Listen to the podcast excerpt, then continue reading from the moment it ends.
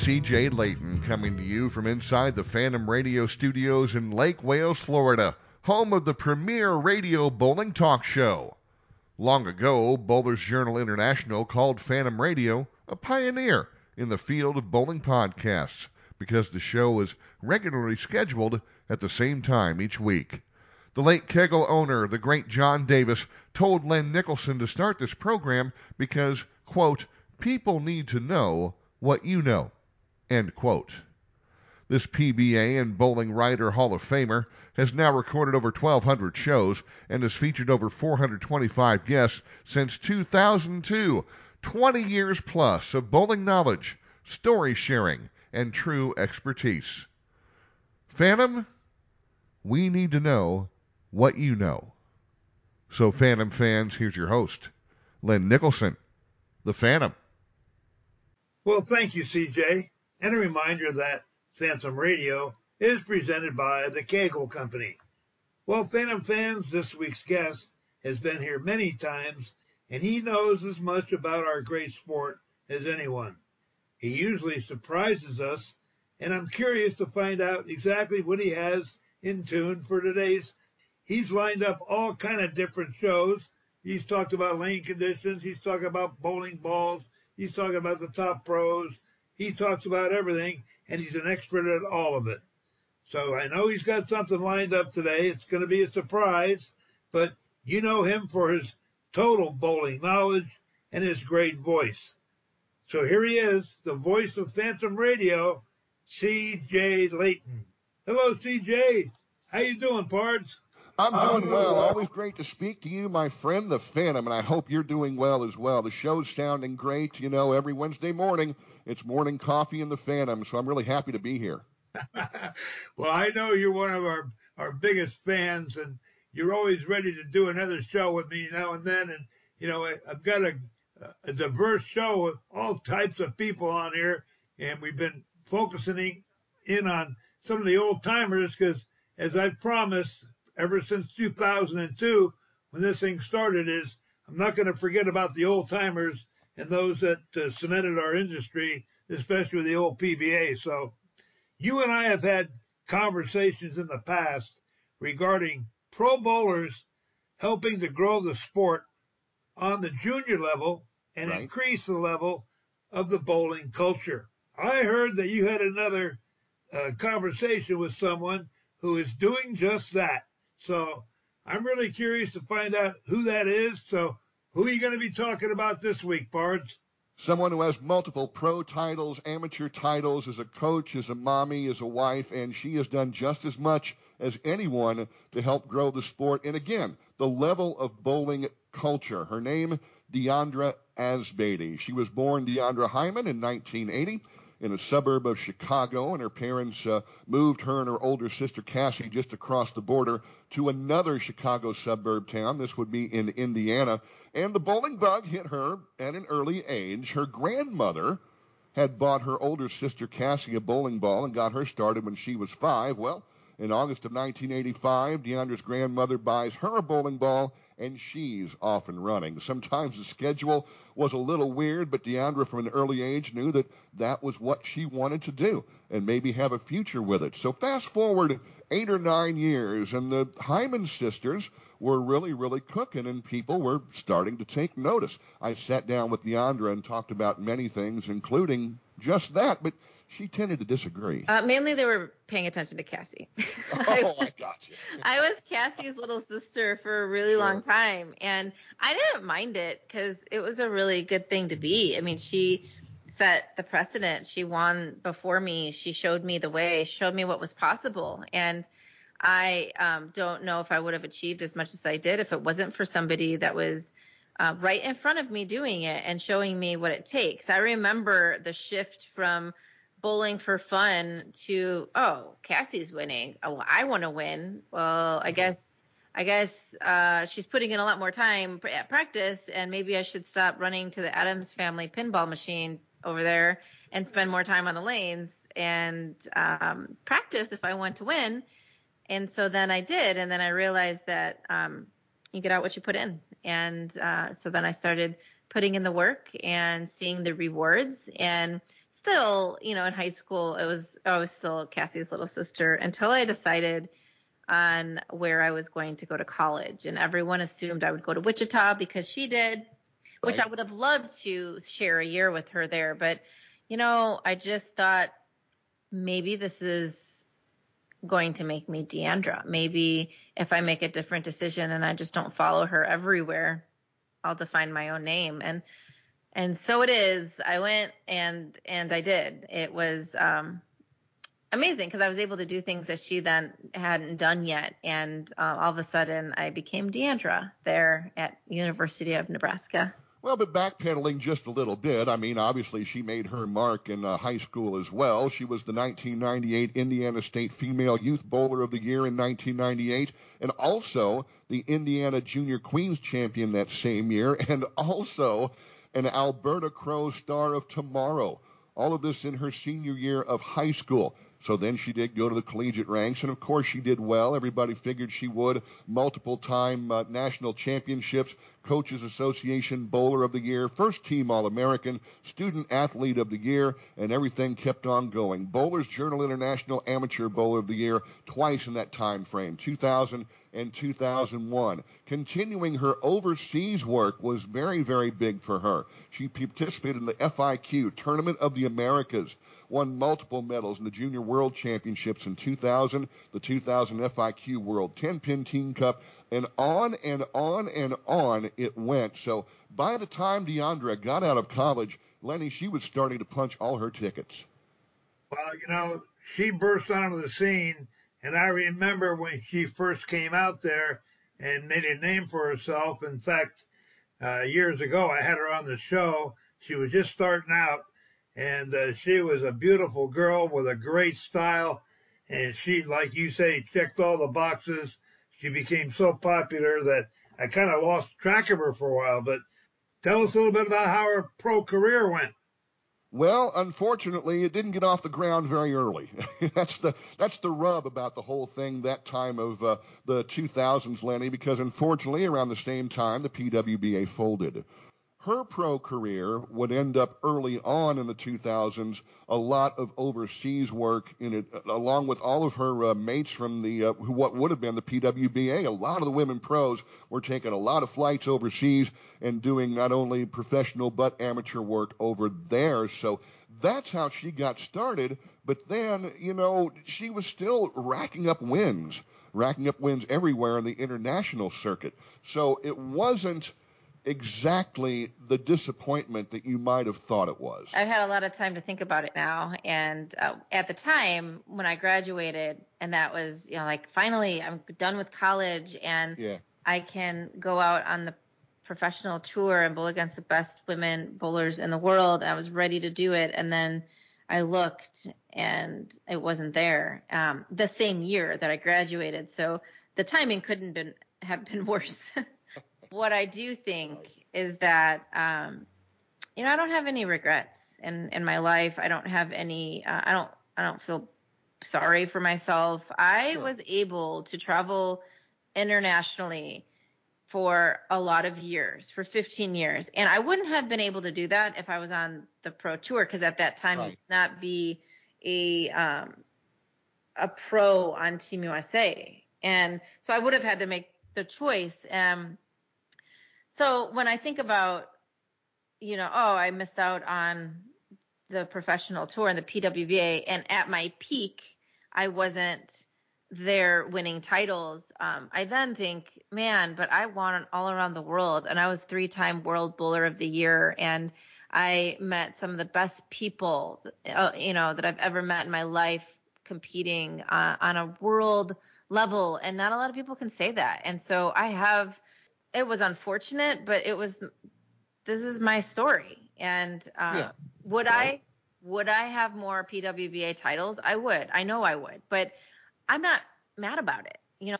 Well, she wasn't mad about it. In fact, uh, in the middle of uh, the 2000s, Phantom, Here's why I really love Tom Clark and the people around him in the PBA. They decided they were going to start showcasing the women. Let's get some of the women back on TV again. Let's make sure people know they're around by operating some tournaments, and she was able to do a little winning. Uh, this was the PBA Women's Series. Sometimes it would run concurrently. Well, I think every time it ran concurrently with the World Series of Bowling. In 2007, she came back and won the Great Lakes Classic, got her some money there. She continued to participate overseas and with the PBA's involvement. In fact, she joined up with Brian Voss in 2010.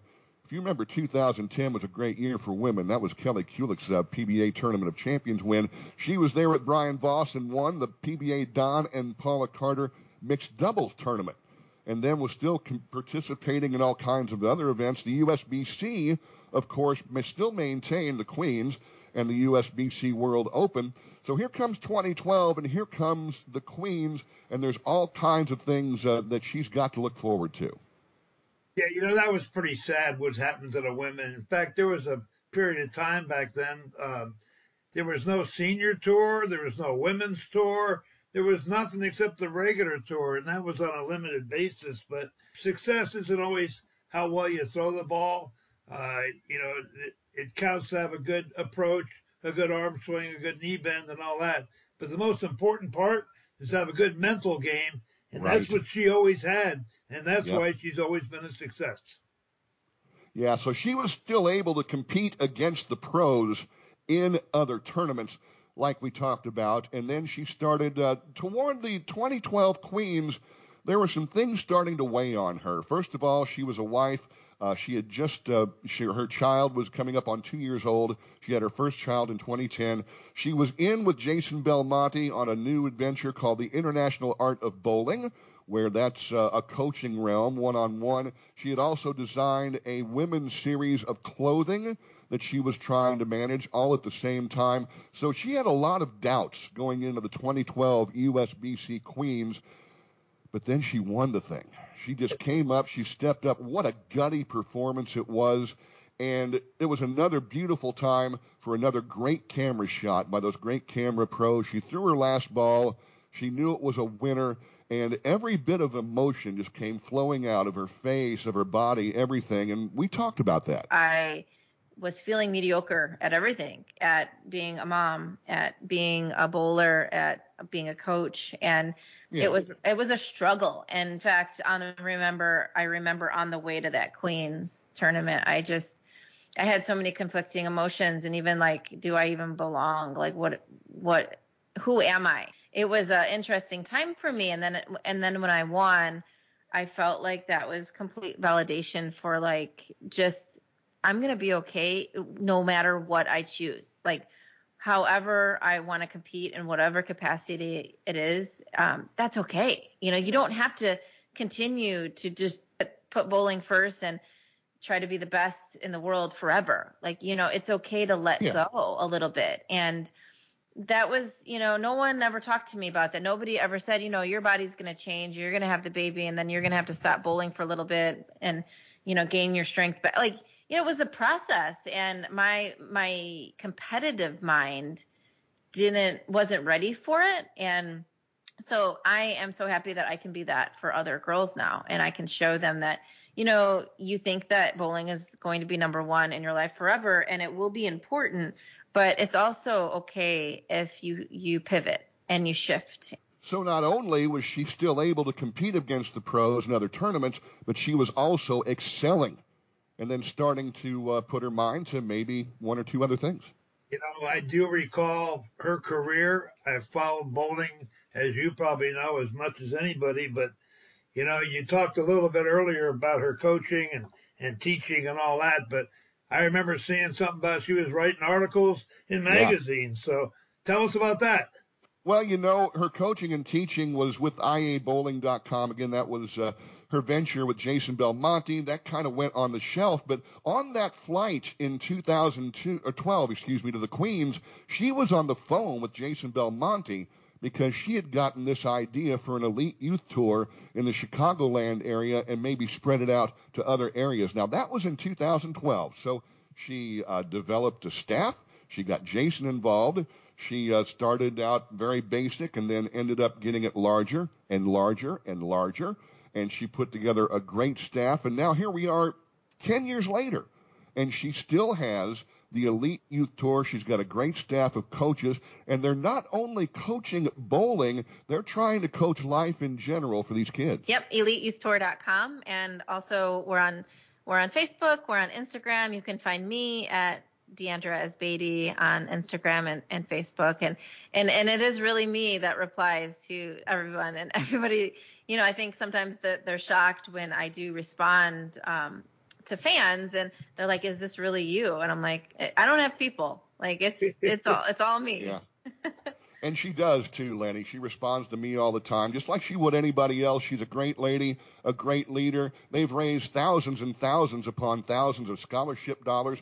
They even do canned food drives a couple of times a year uh, for the homeless and the uh, put down in the area. Uh, they're doing everything they can to make sure that they not only develop a high quality bowler, someone who will help develop the bowling culture down the road, but also a high quality human being. And I think that's progress.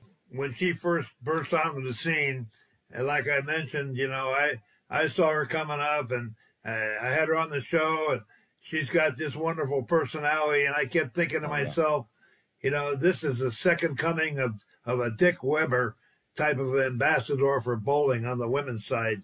And she hasn't failed, uh, even though she's not in the limelight much anymore.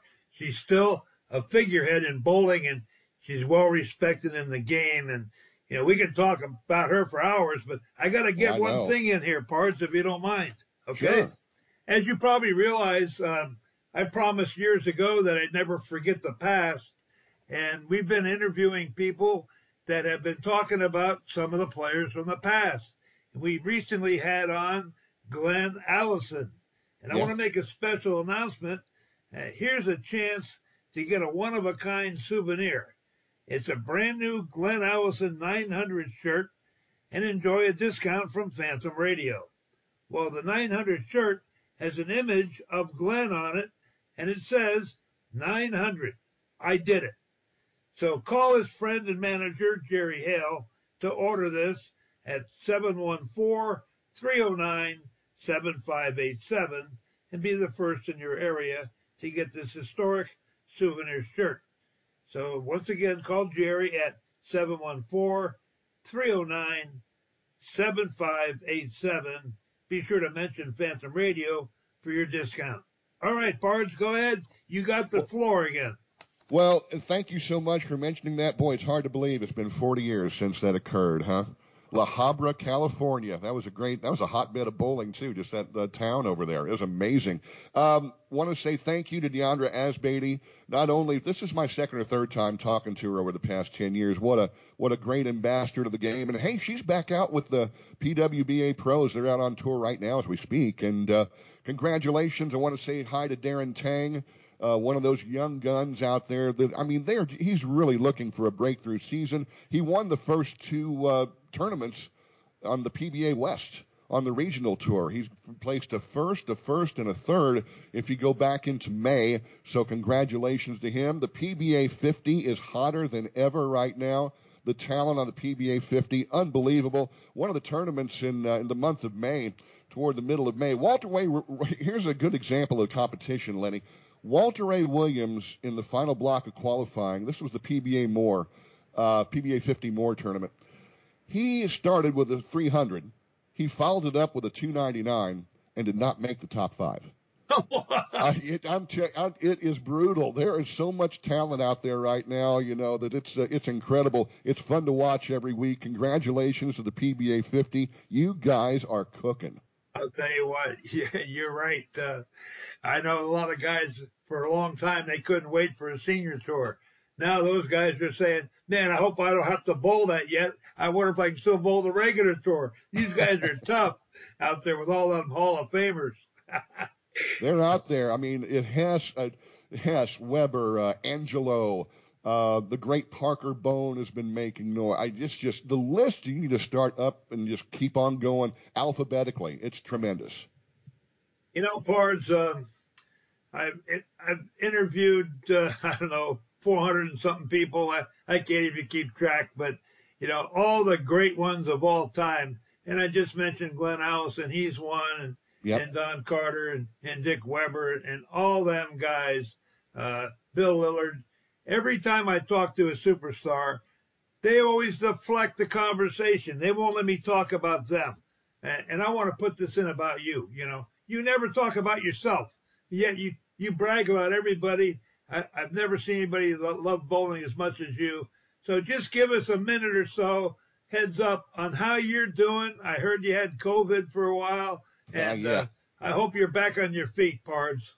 Well, I'm back on my feet. Uh, got the arthritis thing going, but that's okay. I'm still doing uh, still doing some uh, local and regional TV work for a great, great uh, locally based video production company, Leg Lighter Video Productions, out of uh, South Central Kansas. Whenever they've got room for me, um, I'm always their first call and uh, still doing everything from baseball to basketball, and hopefully a lot more national presence with the NAIA. They're really pleased with a lot of the work they're doing for them. So I'm just kind of hanging out in between and uh, making sure I keep up on uh, the game of bowling as much as I possibly can.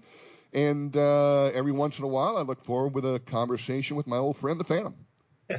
well, you know, you're a fixture on on Facebook, and I'm just wondering if if anybody ever contacts you, because you've got a lot of knowledge, a lot of advice. Uh, do you ever answer anybody out there? Uh, occasionally, somebody will come up and uh, I'll just be surprised by a friend request or something like that. And, uh, you know, in this day and age, you got to kind of be careful with that sort of thing. But uh, occasionally, I will go ahead and bite and then uh, take that friend request. And one of the first things that I will hear is, So, what's your take on the colored oil. What's your take on uh, the ban on the the recent ban on the bowling balls? What's your take on this? What's your take on that? So that's kind of gratifying, and I think uh, you know I try to have the most complete knowledge available through all the different wonderful sources we have anymore. So you know I like to mix opinion with fact, and I like to let just let people uh, make up their own mind once I'm done. Well, you do a fantastic job, and I appreciate you coming on here and and I just really want to thank you again for not reviving Deandra's name, but just to bring her up and keep her current with. I know she's got a tremendous fan base, not only in this country but around the world. So yeah, I got a minute left. I'll give it to you. Go ahead and close the show, Pards. Well, once again, this is just an example of uh, when you started this uh, way back when, some 20 years ago. You know, you and I were talking about saving the sport and these days we're talking about growing the sport, revamping the sport. And my take has always been the bowling culture in the United States just left.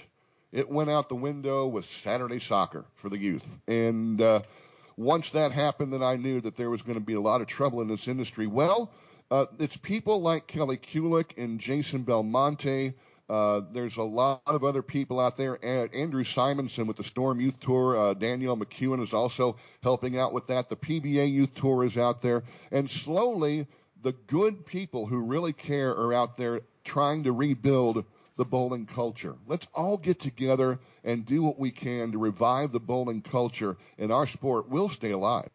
Well, well said, my friend. And you stand by. Uh, you stay in touch you know, I'm going to pick on your brain a whole lot as time goes by because I'm not ready to hang them up yet. But the old clock on the wall does tell me that we're out of time for this week. And we look forward to talking to all of you again next week. We'll have another interesting guest to talk to. So, CJ, thank you again. And I want to thank our other sponsors, Storm Bowling and Brad Edelman from the High Roller, and Dave Kowalski, the bowling guru from Michigan where they have 7,000 junior bowlers up there. So from Phantom Radio, this is the Phantom. When you're down and troubled and you need some love and care and nothing, well, nothing is going right